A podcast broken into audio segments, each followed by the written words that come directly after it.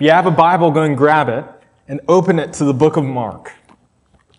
To the book of Mark. We're going to be looking at chapter 3. If you're using a, a Bible in the pew, it's going to be on page 709. 709, and the big numbers are chapter numbers, little numbers are the verse numbers.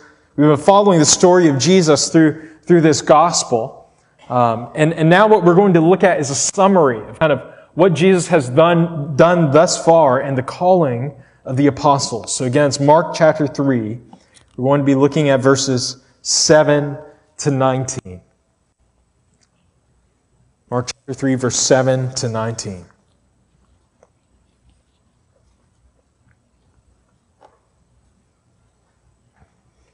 And says this Jesus departed with his disciples to the sea, and a large crowd followed from Galilee.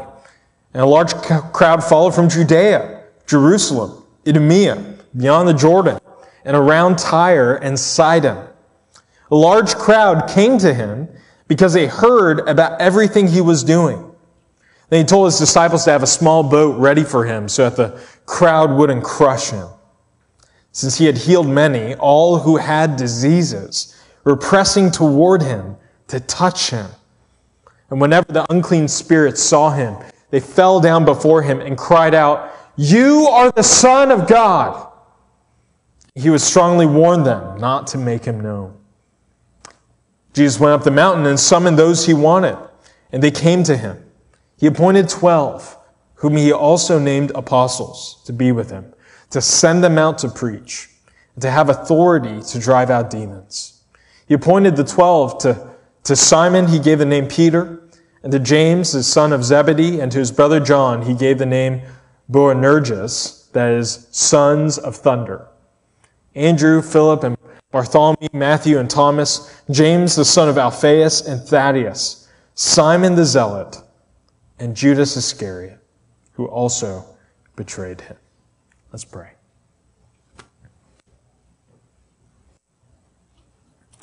Lord, we know that your wounds have paid our ransom.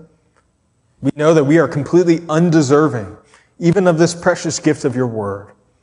So we know, Lord, that, that if it's up to us and our own strength, our own ability, then we are completely helpless before you this morning. We'll be unable to focus unable to understand, unable to treasure your word. So we ask, Lord, that your spirit would help us this morning to see your glory. Pray this in Jesus' name. Amen. Who would your dream team be? When, when I gather with a bunch of guys and we talk amongst each other, we, we tend to come up with dream rosters of whatever we're passionate about. If you like basketball, you think about your, your greatest all-star team of, of the greats from all time and, and who play what position. I, I'm not a sports guy, so I may think of, of the best Christian conference ever and who I would line up as speakers I would like to listen to preach. Whoever you think the greatest of whatever you're passionate about, I guarantee you that Jesus' list of the best people to follow him would not be these 12 disciples. And what we see in this story is, is the contrast from Jesus' massive ministry that's continuing to spread and, and have influence throughout the entire area to this ragtag group of disciples that Jesus calls to follow him. And in it, we can, we can see Jesus' intention for, for how he, he intends to operate his ministry and, and hope for us as well. So, two points for us this morning. Number one, we're going to look at Jesus' ministry. And number two, we're going to look at Jesus' men. So we're going to look at Jesus' ministry, and then we're going to look at Jesus' men. Let's start with verse 7 as we look at Jesus' ministry. Jesus departed with his disciples to the sea, and a large crowd followed from Galilee. And a large crowd followed from Judea, Jerusalem, Idumea, beyond the Jordan, and around Tyre and Sidon. And the large crowd came to him because they heard about everything he was doing. Jesus' influence is spreading now beyond the local area that he was ministering in. It's, it's going beyond Capernaum. It's now spread to the entire region of Galilee, to all of Jerusalem, uh, Judea, Edom, even beyond the Jordan. That, that Jesus' ministry isn't just a talk of local news anymore. Jesus' ministry has gone viral. It's gone nationwide. And he gathers, as a result, a crowd of people that are eager to listen to him. And, and the word for crowd here isn't just any kind of crowd. It says that it's a large crowd. Depending on the translation that you use, it might say that, that there's a multitude of people here. And just to drive the point home, Mark takes the time to repeat that word, large crowd, three times. He's saying that this group of people are big. It's really big. Did I mention how big this group is? And so big that Jesus has to gather a small boat in the water floating, waiting for him in case he needs to make a getaway.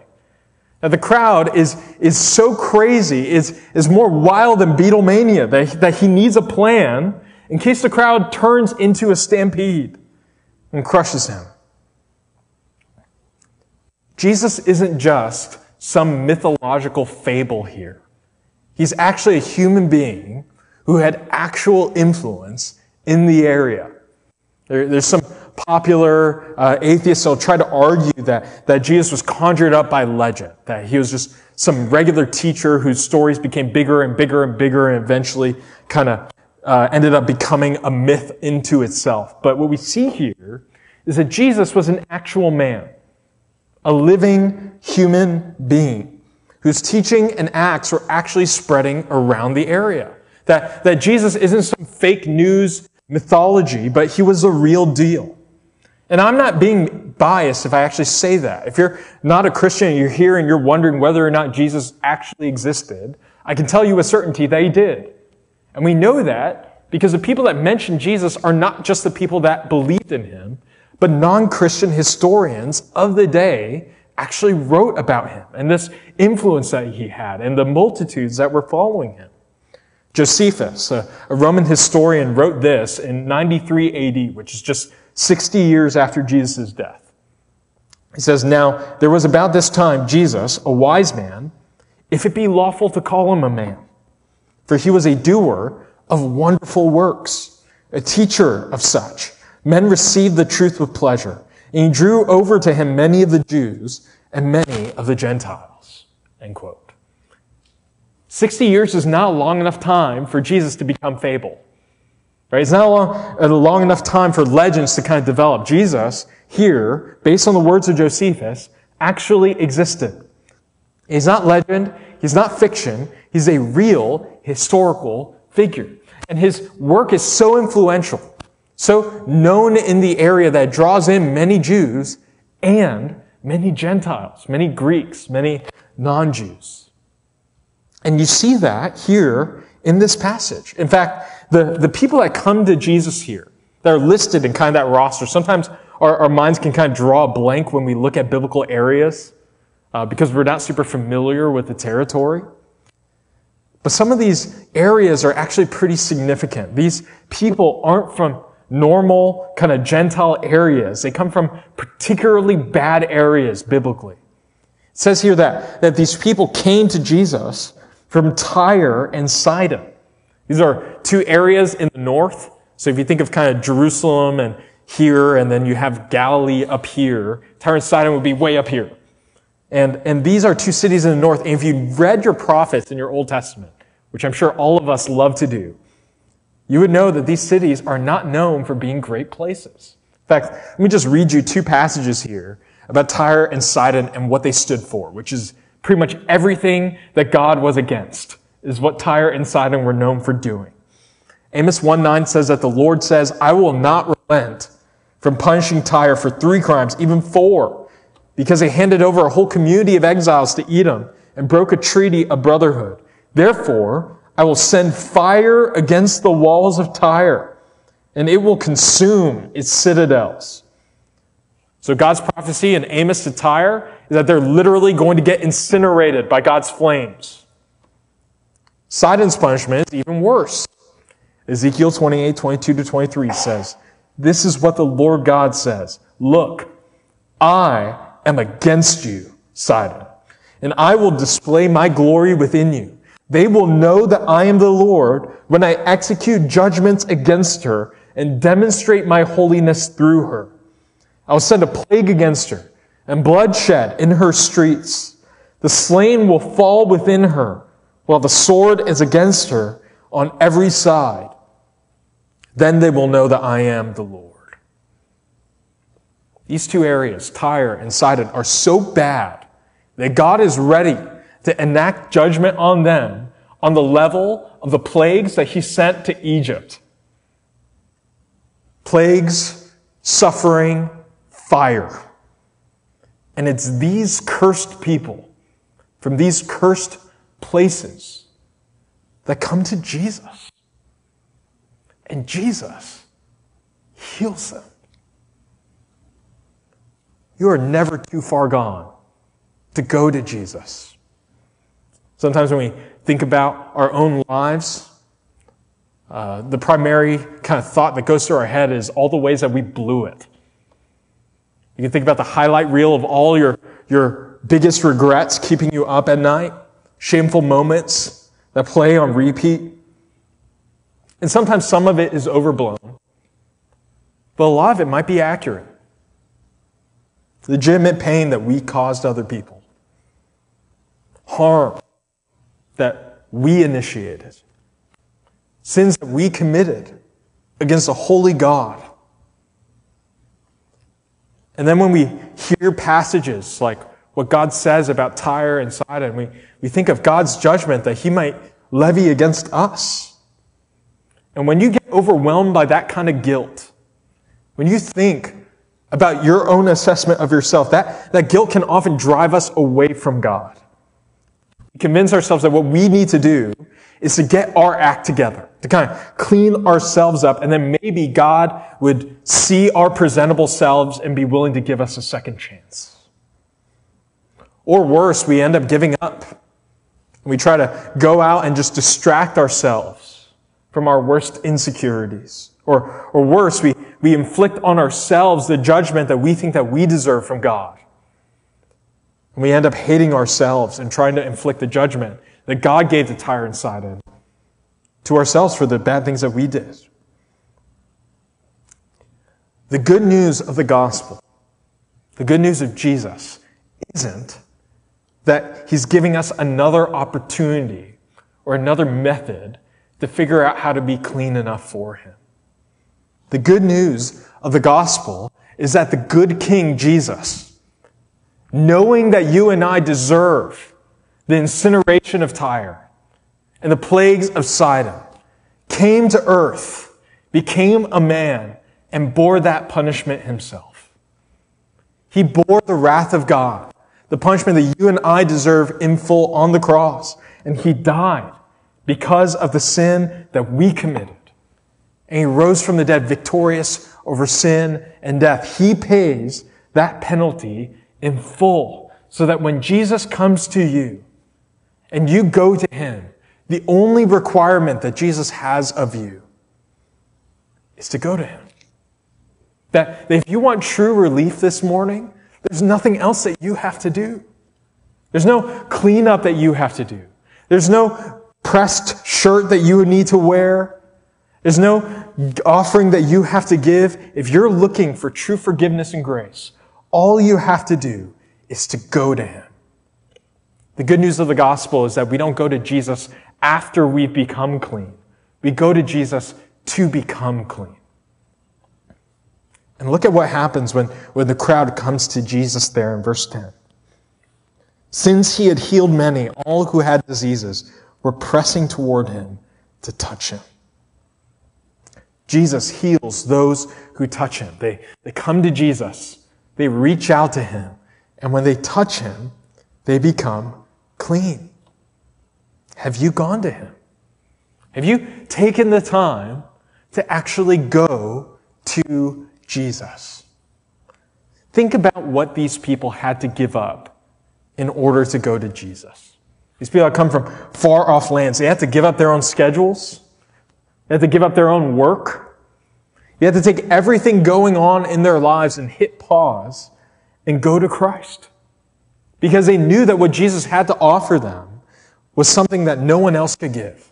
They, they prioritized seeing Jesus. I wonder what you've given up in order to follow Jesus.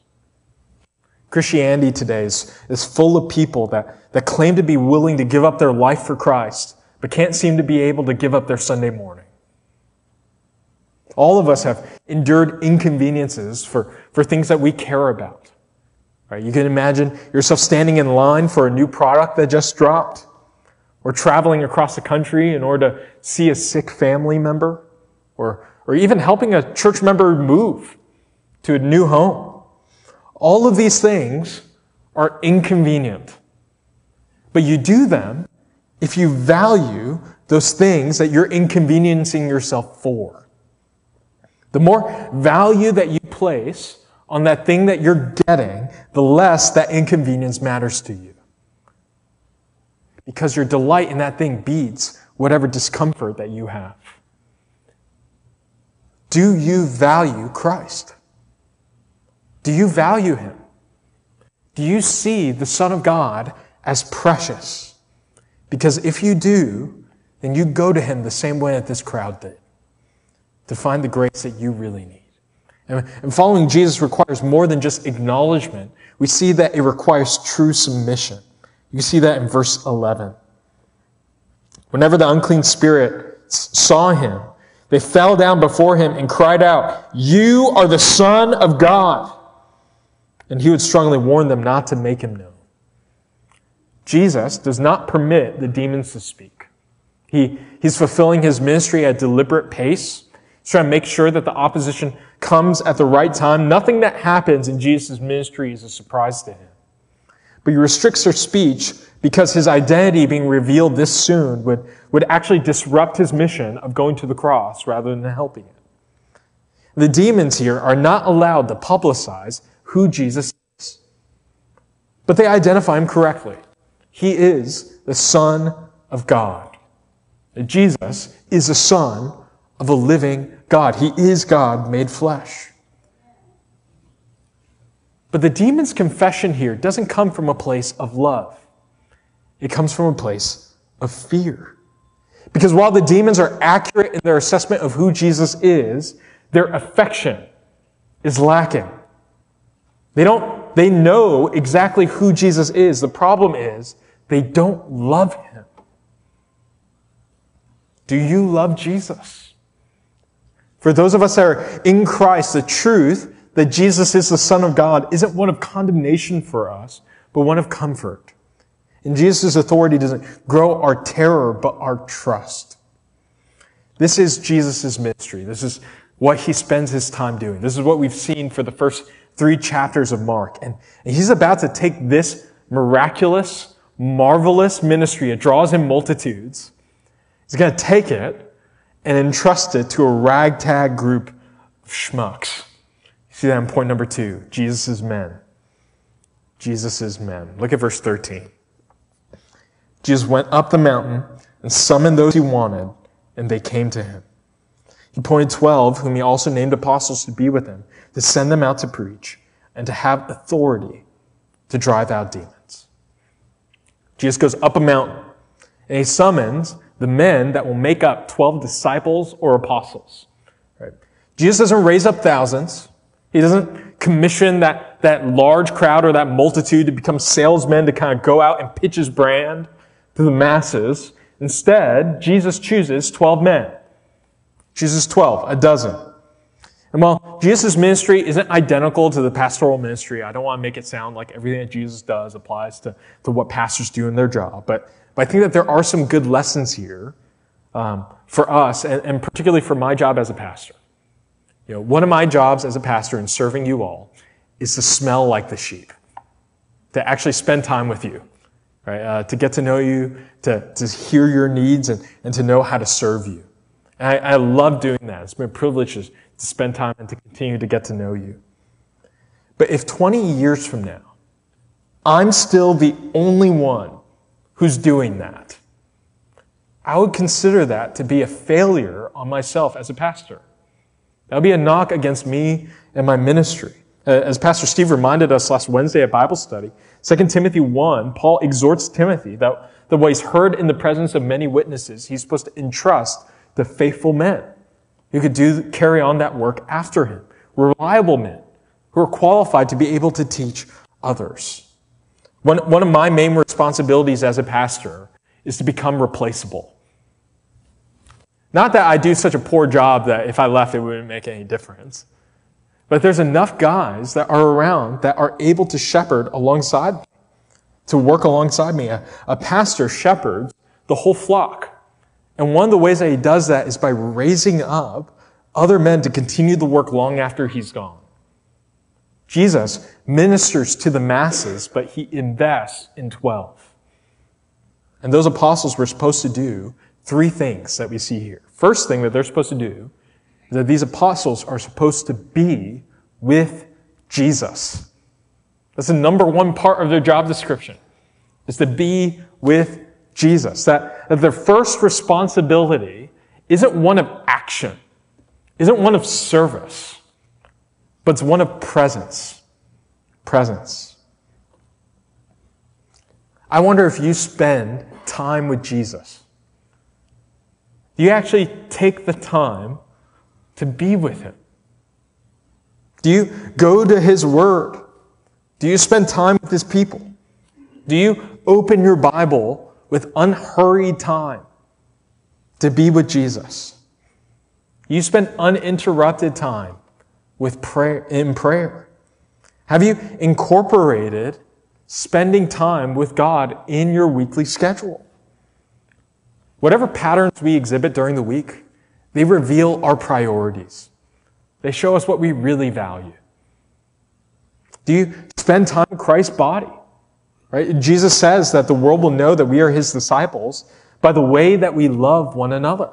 One of the ways that we show that we prioritize our time in being with Jesus is by gathering together every Sunday morning to spend time with His body, listening to His word, worshiping Him together.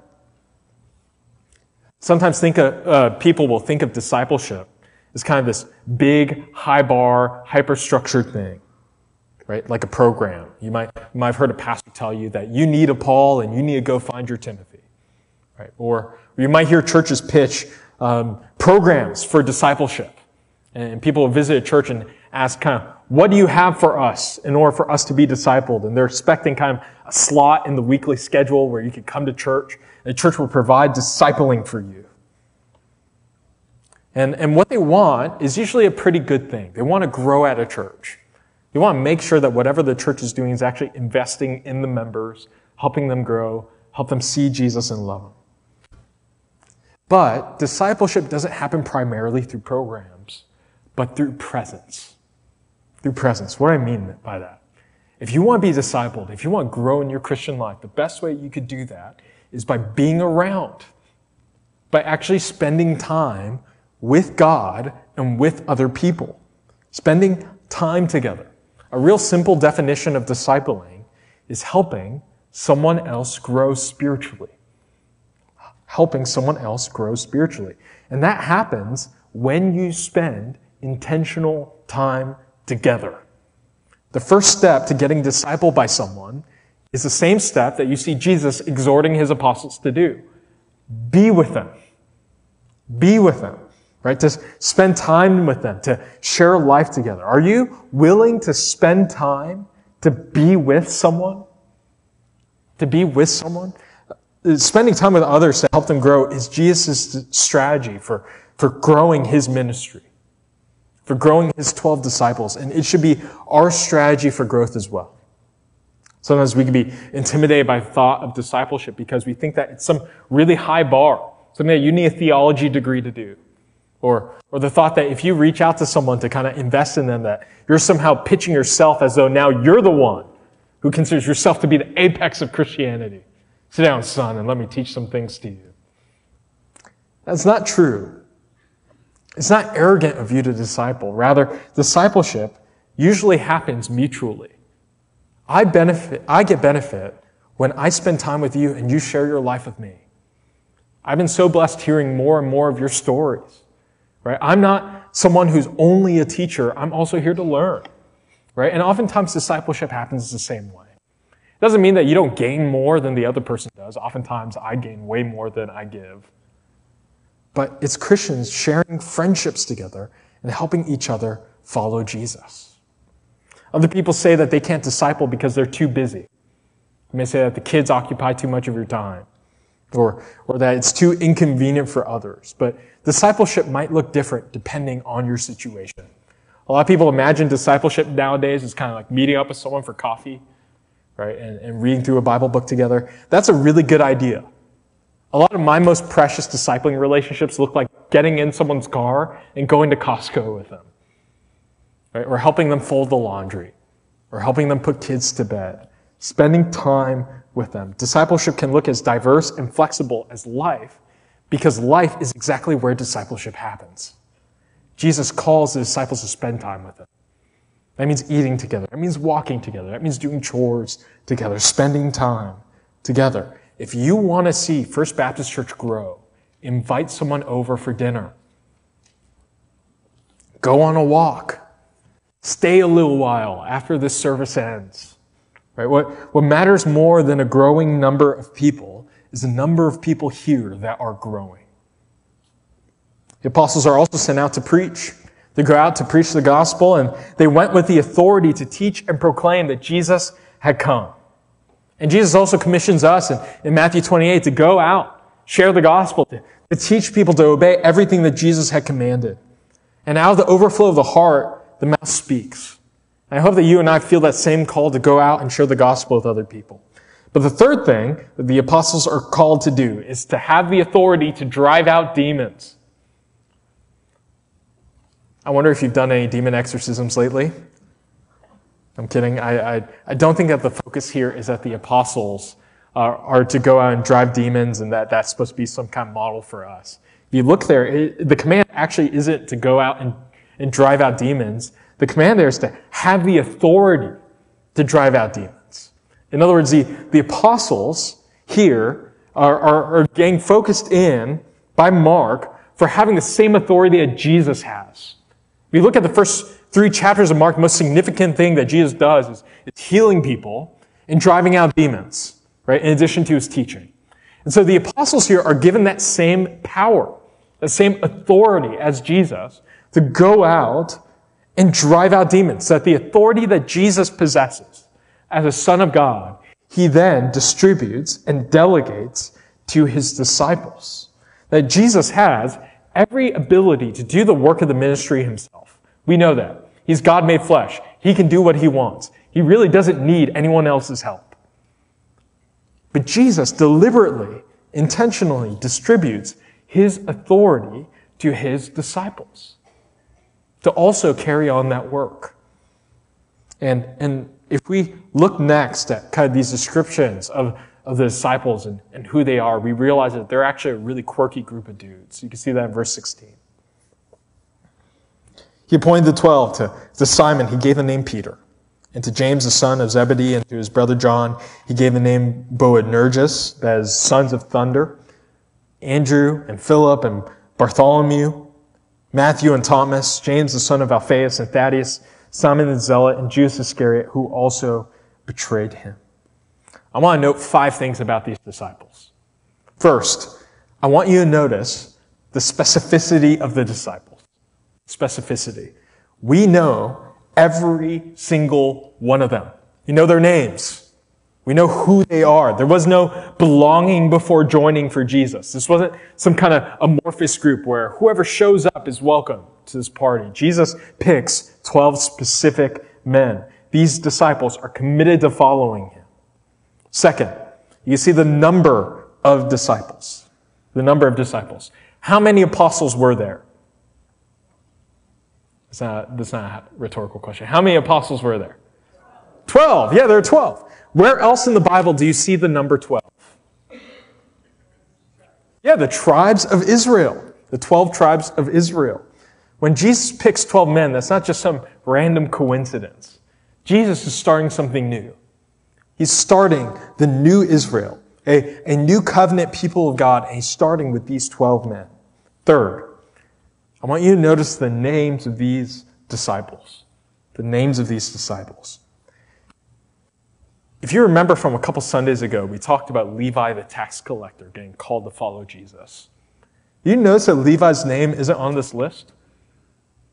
He's there, but he's not there. Here you see his, his name that he's most commonly known as. His name is Matthew. And here, embedded secretly into Mark's gospel is just another example of God's extravagant grace. That, that for Levi coming to Jesus, he doesn't need to bear his old name anymore. That he's been made new. That, that Jesus' disciples are full of those who are considered too far gone. You also see here a name that's a warning to us. You see Judas Iscariot, identified as one who will betray Jesus. Jesus knows that Judas will betray him, and he calls him anyway. See here that, that Judas isn't some kind of plot twist to Jesus' plan. Didn't somehow interrupt Jesus' intentions. God knew exactly what he was doing in the life of Jesus. That, that he preordained that this betrayal would take place in order to fulfill his mission, as well as to show us his immeasurable patience and grace. Judas serves us as a warning that those who may seem close to Christ may reveal themselves not to be followers at all. Judas heard every single one of Jesus' sermons. Going to church does not make you a Christian. Growing up in a Christian home does not make you a Christian. Repenting from sin and believing in Jesus, that's what makes you a Christian. We need to stay alert, vigilant against attacks from Satan from within and without. Alistair Begg describes it this way. He says that Judas is at the bottom of the list to warn us that proximity to Jesus does not earn you entrance into the kingdom of God. And Peter is at the top of the list to show us what a royal mess of your life you can make and still obtain the grace of God. Which brings us to point number four the quality, or lack thereof, of the disciples. These guys are losers. Peter betrays Jesus. James and John were hotheads. Sons of Thunder was not a compliment about their passion. Andrew was timid. Thomas was a doubter. These guys aren't known for their amazing resume of skills to perpetuate Jesus' kingdom. And that's precisely why Jesus calls them. Psalm 8 says that God uses the mouths of infants to silence the avenger. And if you feel like you aren't much like these disciples are, God takes these losers not to make much of them, but to make much of himself. If you feel like you aren't much, maybe it's so that God can use you in order to make much of his work in you. Lastly, you see here the diversity of the disciples. The diversity of the disciples. Jesus calls Matthew the tax collector someone who collects taxes for the Roman Empire. He also calls Simon the Zealot, whose life as a zealot was dedicated to overthrowing the Roman Empire. Both of them had to leave their lives in order to follow Jesus. Both of them were on radically opposed sides in Israel's life. And what they decided to do was to attach their allegiance not to a donkey, not to an elephant, but to the Lamb. Agreement in, amongst Christ's people is very important. Very important. We want to be a church who welcomes people who agree with us on the main things. The reason why we have a statement of faith, the Baptist Faith and Message 2000, is because we think that agreement is important. It's important for members of our church to agree on what the Bible teaches about important issues. Right? We believe that the Trinity is true, that God is uh, one being in three persons. Right? We believe that Jesus is fully God and fully man with any division, uh, mixture, or confusion. If someone doesn't agree with that, we think it's important for them to know that they're not welcome here to be a member of our church. They're welcome to attend our services, right, to hear more about what the Bible teaches. But they can't claim to be a Christian and disagree with us on those central issues. Agreement is extremely important. Right teaching of the gospel is important. Right? Right teaching of the Bible is important. But while we want to be a church who welcomes those who agree with us on the main things, we also want to be a church that welcomes people who agree with us on those main things, but don't necessarily share the same opinion as us on other things. Part of the blessing of having a statement of faith, right, of having clear statements about what our church is agreeing to agree on in order to be together, is that we're also stating by implication what we're agreeing to disagree on. Right? That if something isn't in there, that it's actually okay for us to disagree while being part of the same church. That, that disagreement on tertiary, secondary issues, while we agree on the main thing, actually displays the diversity and unique blessings of being part of the body of Christ. One of the things I love about the church is the diversity of the saints. Quite frankly, there are some of you in this room that I probably wouldn't spend time with if it wasn't for the fact that we share Jesus together. And I love that. Right? One, one of the stories that blessed me the most was uh, being part of a church in DC for several years where I knew of two people out of the church that were part of the same small group. And one of them was a campaign manager for a Republican presidential candidate. And the other was a former campaign manager for a Democratic presidential candidate. I'm not going to name any names, but it was a recent election that happened within the last couple decades. The Democrat was giving the Republican tips on running an effective campaign. That is extraordinary unity in a world that only sees diversity. Right? That shows a love for one another that transcends the differences that the world seeks to wedge in between us to divide us. In order to have a conversation like that, you need to have your priorities straight. You need to be able to ignore people that tell you that whatever happens in the news is the most massive and the most important issue of the day. You have to truly believe that Jesus' blood and the gospel that, that he teaches us to herald is the main thing that we possess in our lives. You have to truly believe that Jesus and his people are more valuable than your politics, your preferences, or any of your other priorities. When Matthew the tax collector and Simon the zealot go to follow Jesus, both of them had to turn down the volume of the things that they were most passionate about because they found something new that was more important. Jesus was able to call these men to follow him, then that means that you can follow him too. Right? I hope that all of us are able to take whatever strong opinions that we might have that are outside of the main things about Jesus and the gospel, that we're able to lay them at the floor because we love our fellow brothers and sisters in Christ. It doesn't mean that those other issues are unimportant. I have tons of disagreements and arguments with people that I dearly love that I'm in family relationships with. But what doesn't change is that the gospel that we share unites us in a way that will transcend whatever problems we have today. Jesus will still be on the throne after the presidential election. Jesus will still be on the throne after our greatest issues of the culture today. And we should care and speak into those issues and make sure that we're faithful witnesses to Christ but we shouldn't talk as though the world is somehow dependent on what human beings decide that our future should be. We know that Jesus is on the throne, and we can trust and follow him together. If Jesus is able to call this diverse assembly of, of unlikely people to follow him, that means that you and I can follow him too. At the end of the Great Commission, Jesus expands his authority and his presence, not just to these 12, but to all of us. Matthew 28, 18 through 20. People talk about all the time. All authority under heaven and earth have been given unto me. Go therefore make disciples of all nations, baptizing them in the name of the Father and the Son and of the Holy Spirit, teaching them to observe everything that I have commanded. And behold, I am with you until the very end of the age.